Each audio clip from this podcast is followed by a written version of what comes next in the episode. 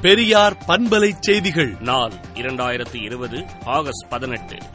சென்னையில் மூடிய மதுக்கடைகளை மீண்டும் திறக்க அனுமதித்திருக்கும் முடிவினை மறுபரிசீலனை செய்ய வேண்டும் என்றும் இ பாஸ் முறையை அறவே ரத்து செய்ய வேண்டும் என்றும் திராவிடர் கழக தலைவர் ஆசிரியர் கி. வீரமணி அறிக்கை விடுத்துள்ளார். உலகளவில் கொரோனா வைரஸால் பாதிக்கப்பட்டவர்களின் எண்ணிக்கை இரண்டு கோடியே இருபது லட்சத்து நாற்பத்தி மூன்றாயிரத்து முன்னூற்று எண்பத்தி ஆறாகவும் இறந்தவர்களின் எண்ணிக்கை ஏழு லட்சத்து எழுபத்தேழாயிரத்து எழுபத்தாறாகவும் இந்தியாவில் பாதிக்கப்பட்டவர்களின் எண்ணிக்கை இருபத்தேழு லட்சத்து இரண்டாயிரத்து எழுநூற்று நாற்பத்தி இரண்டாகவும் இறந்தவர்களின் எண்ணிக்கை ஐம்பத்தோராயிரத்து எழுநூற்று தொன்னூற்று ஏழாகவும் தமிழ்நாடை பொறுத்தவரையில் பாதிக்கப்பட்டவர்களின் எண்ணிக்கை மூன்று லட்சத்து நாற்பத்தி மூன்றாயிரத்து தொள்ளாயிரத்து நாற்பத்தைந்தாகவும் இறந்தவர்களின் எண்ணிக்கை ஐயாயிரத்து எண்ணூத்தி எண்பத்தாறாகவும் உயர்ந்துள்ளது.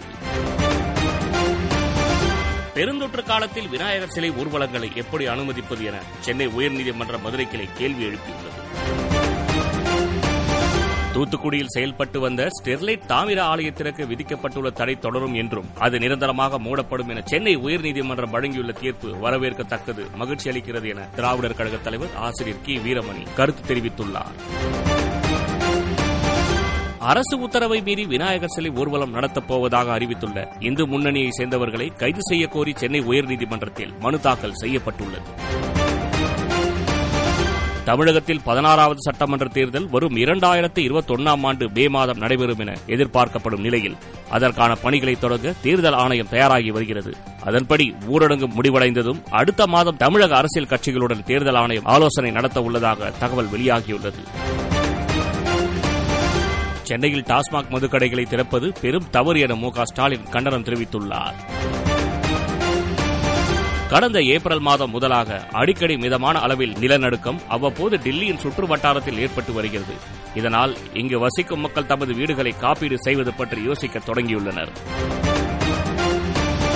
நாட்டில் கருத்து சுதந்திரம் இருக்கிறதா என சோனியா காந்தி கேள்வி எழுப்பியுள்ளார். ஐஏஎஸ் ஐபிஎஸ் உள்ளிட்ட ஆட்சிப் பணிகளுக்கான இந்த ஆண்டு முதன்மை தேர்வு மற்றும் இரண்டாயிரத்தி இருபத்தோராம் ஆண்டுக்கான முதல்நிலை முதன்மை தேர்வுக்கான அட்டவணைகளை யுபிஎஸ்சி வெளியிட்டுள்ளது. மத்திய பிரதேசத்தில் அரசு பணிகள் அனைத்தும் அந்த மாநிலத்தை சேர்ந்த இளைஞர்களுக்கு மட்டும் வழங்கப்படும் என்று முதல்வர் சிவராஜ் சிங் சௌகான் அதிரடியாக அறிவித்துள்ளார். ரஷ்யா உருவாக்கி வரும் ஸ்புட்னிக் வி கோவாக்சின் குறித்த அடிப்படை விவரங்கள் தகவல்கள் போட்டோக்களை வழங்க வேண்டும் என்று அந்த நாட்டிடம் இந்தியா கோரிக்கை வைத்துள்ளது. இதற்காக ரஷ்யாவில் இருக்கும் இந்திய தூதரகம் பணிகளை செய்து வருகிறது. மேலும் விரிவான செய்திகளுக்கு விடுதலை நாளேட்டை விடுதலை டாட் இன் இணையதளத்தில் படியுங்கள்.